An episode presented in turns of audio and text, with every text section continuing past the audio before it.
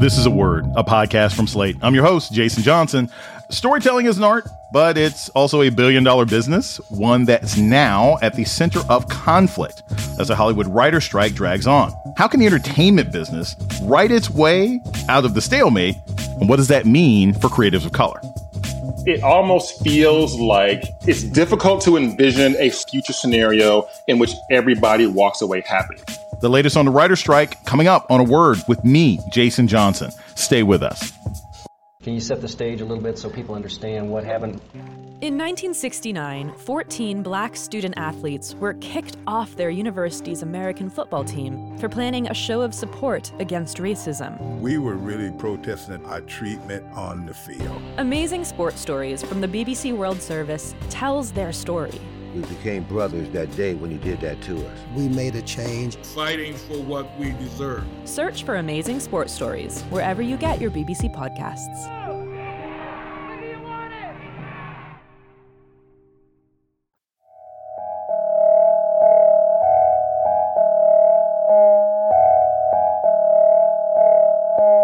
Welcome to A Word, a podcast about race and politics and everything else. I'm your host, Jason Johnson. For a lot of us, television and movies are more than entertainment. They've been an absolute lifeline in recent years with the pandemic and political instability and economic challenges have made the real world a really difficult place to be in.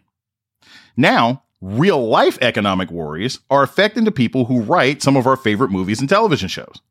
The Writers Guild of America, the union that represents screenwriters, has been on strike for several weeks, and some of the most important Hollywood locations are regularly surrounded by picket lines. This corporate greed has got to go. Hey, hey, ho, ho. This corporate greed has got to go. Hey, hey, ho, ho. This corporate greed has got to go. But what's really at stake in this strike, and in particular for creatives of color? Joining us to talk about it is Eric Haywood. He's a screenwriter, producer, and director, and you may have seen his work on shows like Power, Empire, and Law and Order. He's a WGA board member and a part of the negotiating committee with the studios. Eric Haywood, welcome to a word. Thanks for having me. Before we get to the strike itself, most people really don't understand what writers do. They think if you're in entertainment, they think if you're on TV, if they think if you write for a TV show that you must be rich. What's the average writer's life like? Well, the the entertainment industry is not that different from say the sports industry in that the highest earners tend to get the most attention. And it sort of lends itself to this idea that everyone in the NBA is making what LeBron is making. And consequently, the general public can sometimes believe that, you know, whatever celebrity screenwriter or director or actor that they can think of who's become sort of a household name, A, they obviously must be rich because they're famous and people think that, that, that fame and money kind of go hand in hand. And B, they just uh, uh sort of naturally then extend that logic to believe that anyone who works in that field must be making the same amount of money. Trust me when I say that not everybody in, in this industry is making what some of the household names uh, are making. And even when people hear some figures that get thrown around. You know, you may hear that a TV writer may average $5,000 a week and you say, Oh my God, that is unbelievable. The part that people don't often understand a couple things. First of all, you probably have an agent, if not a manager and possibly a lawyer. And in some cases, you may have a business manager and each one of them gets a commission. So you're paying 5% to this person, 10% to that person, another 5% to this person over here off the top, you know, so you're that $5,000 paycheck begins to dwindle pretty quickly. Of course, you know, like, like everybody else, we pay taxes. But the bigger concern is you're not making that $5,000 a week 52 weeks out of the year. In some cases, you may work 10 weeks and then not work again for another year and a half. In some cases, you may work 14 or 20 weeks and then you have to sort of like pound the pavement in a highly competitive field for your next job. And that money that you're making has to stretch you for as long as it possibly can. There are writers working in Hollywood who take on second jobs that are outside of the entertainment industry just to sustain themselves. So very talented people, because then the refrain is, well, if you were talented, then you would be able to work. Trust me, people are out here really, really, you know, especially in the last five to 10 years, for all of the opportunity that the shift to streaming movies and television sort of promised us, it really hasn't delivered. What are the writers asking for? What were the, the top three or four things that you guys were asking for? And what were the responses that weren't adequate from the studios you were negotiating with? What the Writers Guild presented to the studios is what we call an interlocking series of proposals that honestly would probably take more time than you have for me to thoroughly get into. But let me just sort of like zoom out. If you're of a certain age, you probably remember a time when there were, for the most part, just three broadcast networks.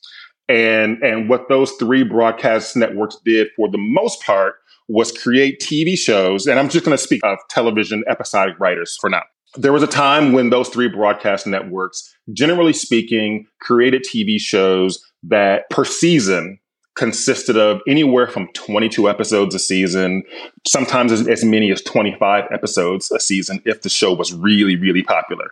And what that did was for those shows, you would hire a team of writers who would come in and they would collaborate on the stories for that season and they would all write the various episodes. That is what we, you would call a season order. For a writer, what that did for you, it would take generally anywhere from nine to 10 months of steady employment to generate enough material to shoot a 22, 24 episode season. A lot of the shows that we're watching now are 10 episode seasons. So what that means is maybe you're working four months, or maybe you're working even as little as two months, and now you're scrambling for the next job. But let's say eight, 10 years ago, you were writing for Everybody Loves Raymond, right? So you had your 22 episodes a season. If you wrote a particular episode, when that episode was rerun, the writer for that episode he or she got an additional check. But what has happened with streaming and websites is now the network will say, well, we're not going to rerun the episode anymore. We're just going to put it on abc.com or cbs.com or Hulu. So now the writers aren't getting the residuals and they're saying, well, wait a minute. You're still making money off my content. You've just stuck it on a streamer.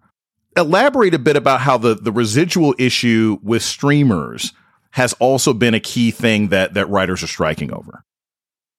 Let me also uh, point out that that's not unique to writers. Uh, those residuals you speak of also apply to actors.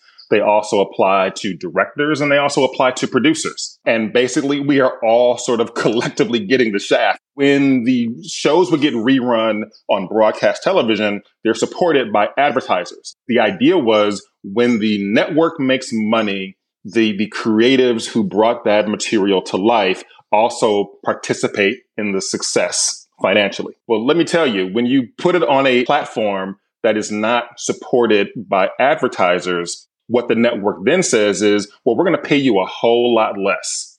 So that $10,000 residual check that you might have gotten years ago might now be $400. And then meanwhile, every time you go online or open a newspaper, you're seeing another story about the CEOs of these companies making $50 million, $47 million, in some cases, $200 million. It doesn't take a, an expert in the industry to recognize that if you're paying your CEO $50 million, you as, as the, the board of directors of that company, you're making a judgment call that this person is going to be leading us into a very bright financial future. So when the networks and the studios cry broke and they say, sorry, writers and actors and directors, we're going through some economic, you know, tough times. Look at all these people that we just laid off. But on the, out of the other side of their mouth, what they're saying to their shareholders it, on their earnings calls, and this is all like public information. This is not like telling tales out of school. They're saying that the future looks very, very bright for us financially. And so when the writers and actors and other creative people say, well, where is our participation in this? And so you have to ask yourself, how bad must things be if people are willing to forego whatever meager paycheck they were getting to go on strike and not get paid at all because they feel like the future is that bleak that if we continue down this path, it's only going to get worse. We're going to take a short break. We come back, more on the ongoing Hollywood writer strike. This is a word with Jason Johnson. Stay tuned. Can you set the stage a little bit so people understand what happened?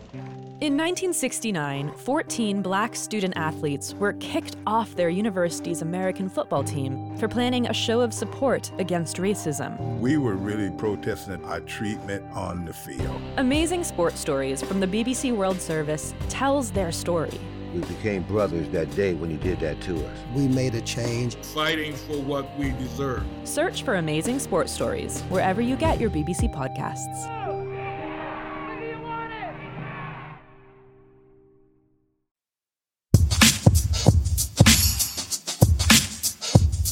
You're listening to a word with Jason Johnson. Today we're talking about the Hollywood writer strike with writer and WGA board member Eric Haywood. So one of the concerns that people have that could be a major change to writing has to do with technology and artificial intelligence. One of the things that writers are legitimately concerned about is that down the road, studios will simply say, I want you to write a rom com with Timothée Chalamet and Mark Wahlberg and have it take place in 70s Milwaukee. And so a ChatGPT can produce that. Now, is it going to be good? No, of course not. It's, it's going to sound terrible. But the, the fear that the writers have is that studios will do that and then go to a writer and say, hey, punch this up. And I'm only going to pay you half of what I used to before because I'm going to claim that it's mostly written by AI. So what does the Writers Guild want? What do they want these studios to commit to doing and or not doing when it comes to AI moving forward? Well, first of all, I think your hypothetical example is pretty spot on, except for the part where they where you say they will they will pay the writer half. I think I think a more realistic scenario is that the studio says we're going to pay you a fraction of what you normally would get paid if you had generated this material yourself, because in their minds, the computer, quote unquote, did all the heavy lifting. Not only are people sort of uh, uh, writers concerned about this technology sort of being the go-to for studio executives, for producers, or what have you. I don't think people are literally afraid of being replaced by machines. But what they will say is they will generate, give me, you know, my screenplay, my, my rom-com, the computer spits it out. They go to the writer and say, okay, now here's the, the, the first draft. And what we would like you to do, screenwriter, where we used to would pay you $100,000 for an original first draft of a screenplay, we're now going to pay you $5,000. Take it or leave it. And just to get back to the to the union element of it, when you get paid for your writing services, a percentage of your earnings go um, into the health insurance fund. So it is dictated by how much you earn. If writers consistently uh, uh, get paid less and less and less, then that's going to decimate the, the, the health insurance for the entire union. So that has nothing to do with what you see on your TV screens and in your, in your movie theaters, but is a, it is a, a very real sort of clear and present threat to writers. You know, comes back to the income of it all. Uh, as far as the originality aspect, you know, a lot of people have, and I agree with this, a lot of people have, are starting to move away from even calling it artificial intelligence. It makes it sound like it's an actual thinking sort of machine and it makes it sound a little sexier and cooler than it really is. The term that I've heard used by writers more and more often to describe this technology is they're, they're calling them plagiarism machines. There are legal ramifications to that. Like if you say to ChatGPT, give me a script in the style of Spike Lee, and the and ChatGPT scours the internet and finds every script of Spike's that's been uploaded to the internet over the years, and it studies every movie that he's ever made, and it spits out Malcolm X got a habit, you know, being, and, and, and now, and now the studio's like, we're to make this movie. It's like, well, you can't because it is, you didn't hire somebody to sit down and generate an original idea. This software basically cherry picked existing copyrighted material, cobbled it together in a very seamless way, and gave you a first draft of Malcolm X Got a Habit. So now, if you're Spike Lee, you're like, wait a minute. I've been cut out of the process by this software that has basically plagiarized my work. You know, in a nutshell, what the Writers Guild would, would very much prefer is that the studios agree to not do this. And the studio's response was like, well, you know, we don't want to discuss it. We don't want to sacrifice what could be a very lucrative uh, opportunity for us down the road. It's one of the areas where negotiation sort of broke down. Do you think that these studios are negotiating in good faith? And I give this example because technology is key. AI is sort of key in this regard. During the major writer strike that you had uh, at the beginning of t- uh, 2008, one of the big issues, uh, from my understanding historically, was streamers. At that point, Netflix was still sending DVDs to your house. You could still occasionally find in the VHS somewhere. People might have still had them in their homes. And the writers at that point were like, hey, maybe we should do something about this streaming thing. And many of the studios are like, oh, we're whew, streaming. We're not even thinking about that. We're still working on DVDs. And so the deal gets cut. And I think it was 48 hours after the strike ended in 2008, uh, they launched Hulu. So it was very clear that the streamers and the networks all along were planning on moving to the streaming model and they just lied about it. So looking at how you're negotiating today, do you think they're negotiating in good faith? I can't make a judgment on whether or not they are uh, negotiating in good faith. They probably think they are, if I had to guess. But listen, to your point, I think one would be foolish to not look at the history. The studios basically said to the writers, the internet is new. We don't quite know what it is. We don't have to negotiate on this now let's kick the can down the road and we'll come back to it once we sort of see the full potential of what the internet is. And for those who aren't aware, the big issue back then was that the Writers Guild wanted what we call jurisdiction over the internet, over over over what, became streaming. Uh, we wanted to codify, you know, minimum pay and other areas that were already in place for broadcast television and for movies. We wanted to apply those things to to the internet, residuals, and all of that. And the studios were like, no, no, no, no, don't don't be silly. Uh, the internet is probably you know not going to amount to much of anything. And, and fortunately, someone or several someone's on the writer's side had the presence of mind to put their foot down and say, no, we believe this is going to be the next big thing. We're going to strike uh, uh, if it means that we will not be allowed to have jurisdiction over the internet. And then we sort of won that battle.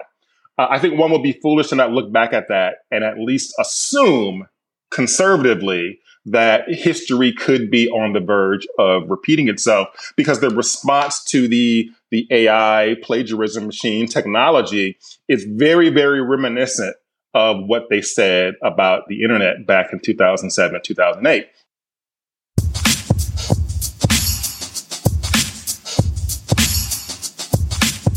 We're going to take a short break. We come back. More about the Hollywood writer strike with Eric Haywood. This is a word with Jason Johnson. Stay tuned. You're listening to a word with Jason Johnson. Today, we're talking about the Hollywood writer strike with WGA board member and negotiating team member Eric Haywood how specifically does this writer strike or things that you're negotiating for affect black writers? Because it isn't new that it is still an incredibly difficult industry for everybody. For the rank and file black writer, it's always been tough. And unfortunately, the strike only exacerbates some of those problems. Um, one thing I can tell you is that the studios are not particularly interested in addressing this issue. You know, like they don't consider it their problem. And to a great extent, it does fall on the members of the Writers Guild to, you know, take care of our own and to clean up our own house and try to eliminate some of these barriers. But one of the challenges out of many I could name, a lot of black writers would encounter this problem where, okay, you work on the first season of a show as a staff writer, you prove yourself, the show wants to bring you back for season two. In theory, you are now entitled to a promotion, a title bump, a pay bump. Oftentimes, uh, most black writers will tell you of these horror stories where the, the showrunner will say the, the executive producer and the creator of the show, and sometimes in conjunction with the studio or the network, will say to the black writer, yeah, we would love to bring you back. We don't really have the budget to promote you, but would you mind repeating the same level of staff writer for the same pay? You know, for one more season, just one more, just one more. And, and you're faced with this choice of do I take this basically insulting job offer or do I stand on principle and not work and not make anything? Or do I go look for a job elsewhere? Um, there is this sort of trap that a lot of black writers have been forced into where they're repeating some of those lower levels season after season after season. I myself was a mid level writer uh, three times uh, in a row on three different shows. So when you're writing for television, in addition to your base weekly salary, let's say you get assigned to write an episode of a given season. that specific script comes with an additional paycheck for that, that, that episode script. When you're a staff writer, you don't get paid for those additional scripts. It's considered on the job training. It's kind of the unspoken thing is like, you should be happy to be here. So don't make waves. Be glad that your name is going to be on an episode of television that's going to air on TV. You're still going to get your, you know, minimal weekly paycheck. And it's been a, a years long battle for the Writers Guild to get studios to agree to pay staff writers for their individual scripts, which once again happens to be the, the, the lower end of the, the TV writing staffs is where a lot of black and brown writers tend to sort of get, get stuck in that, in that sort of whirlpool. So finally, after many, many, many years of, of fighting this battle, um, in this round of negotiations, we finally were succeeded in winning the concession that staff writers will get paid for their scripts. In the last major writer strike that people remember, it's 2008. Uh, there was this guy named Barack Obama running for president against this woman named Hillary Clinton. Desperate Housewives was still a hit show on the air. And so when the writer strike happened, it was noticeable because shows were still in the middle of their seasons and they just stopped, right? There was television that was gone. You know, you didn't have streamers back in 2008. Today, with so many consumers getting what they like from TikTok, uh, and from YouTube and from Instagram, and the fact that, you know, there's a hundred million hours of content on Netflix and Hulu and Apple Plus and everything else like that when do you think the public may start to notice this strike? Because I've noticed the WGA has been able to shut down production. There have been several movies and TV shows where the directors and some of the staff are like, "Hey, I don't want to cross the picket line," so they've they've stopped production on shows. But what do you think is that threshold? When it starts to hurt the studios, you know they're going to come back to the table. When is this going to start hurting? It's hard to say. No, nobody can say for sure. But what I can tell you is that it's going to happen in waves, and it's already begun happening. Because what everybody knows, uh, who who's you know sort of works in the business or, or follows it, is that the first wave of shows to be impacted are the late night shows. Jimmy Kimmel, The Daily Show, SNL. All those shows went dark immediately because they're written literally almost daily, and they're produced in some case daily, if not weekly. So without writers, there's nothing for you to do except put on reruns. Shows like Abbott Elementary, I think the, the audience, the, the, the general audience is conditioned to expect new shows on broadcast networks in the fall. Those shows would be normally, they would be being written and filmed now so they can go through the whole editing process and be ready for the fall. They're not getting written now. So you may be used to your summer rerun. You may be watching Netflix or you may be watching, you know, Amazon Prime while you're waiting for the big Grey's Anatomy cliffhanger from the spring to be resolved in August or September. But that's not happening because those shows aren't being being written. You just don't know it yet. You know, uh, the the showrunners of Stranger Things uh, came out. Speaking of Netflix, yes, Netflix has you know X amount of, of a catalog to keep its subscribers happy. But you have now what is arguably your flagship show. The, the creators of that show very publicly said there will not be any more Stranger Things until the writer strike is resolved. We stand with our with our guild. One of the concerns that a lot of people have, including some writers, is that well, a lot of these companies like Netflix and like you know Disney Plus, they have tons and tons of content. They can withstand a strike for maybe longer than the writers can can afford to be out on the picket line. But the way I see it is that if all Netflix needed to be a successful company was its back catalog, they wouldn't be making new shows. They wouldn't be making The Diplomat and Stranger Things and everything else. If they didn't need it, they wouldn't do it. So the idea that the pipeline is beginning to dry up at a certain point is going to have an impact. This is really one of the biggest weapons that a, labor union like ours has. We don't just go on strike and, you know, go picket a, a few times a week and then go home and pout. We consider this the next phase of our negotiation. So when people ask me, well, what are you guys doing? It's like, we're actually doing quite a bit. What I've seen and what I think we're going to continue to see once again is these network CEOs, they can't go out and publicly say with the whole world watching, you know, we're screwed because of this writer strike you know, we got about three more months before, you know, it hits the fan. They can't say that. With the whole world watching, with Wall Street watching, They have to go out and say, we are very well positioned for this strike. It doesn't affect us at all. At a certain point, you can only pull the wool over the audience's eyes for so long.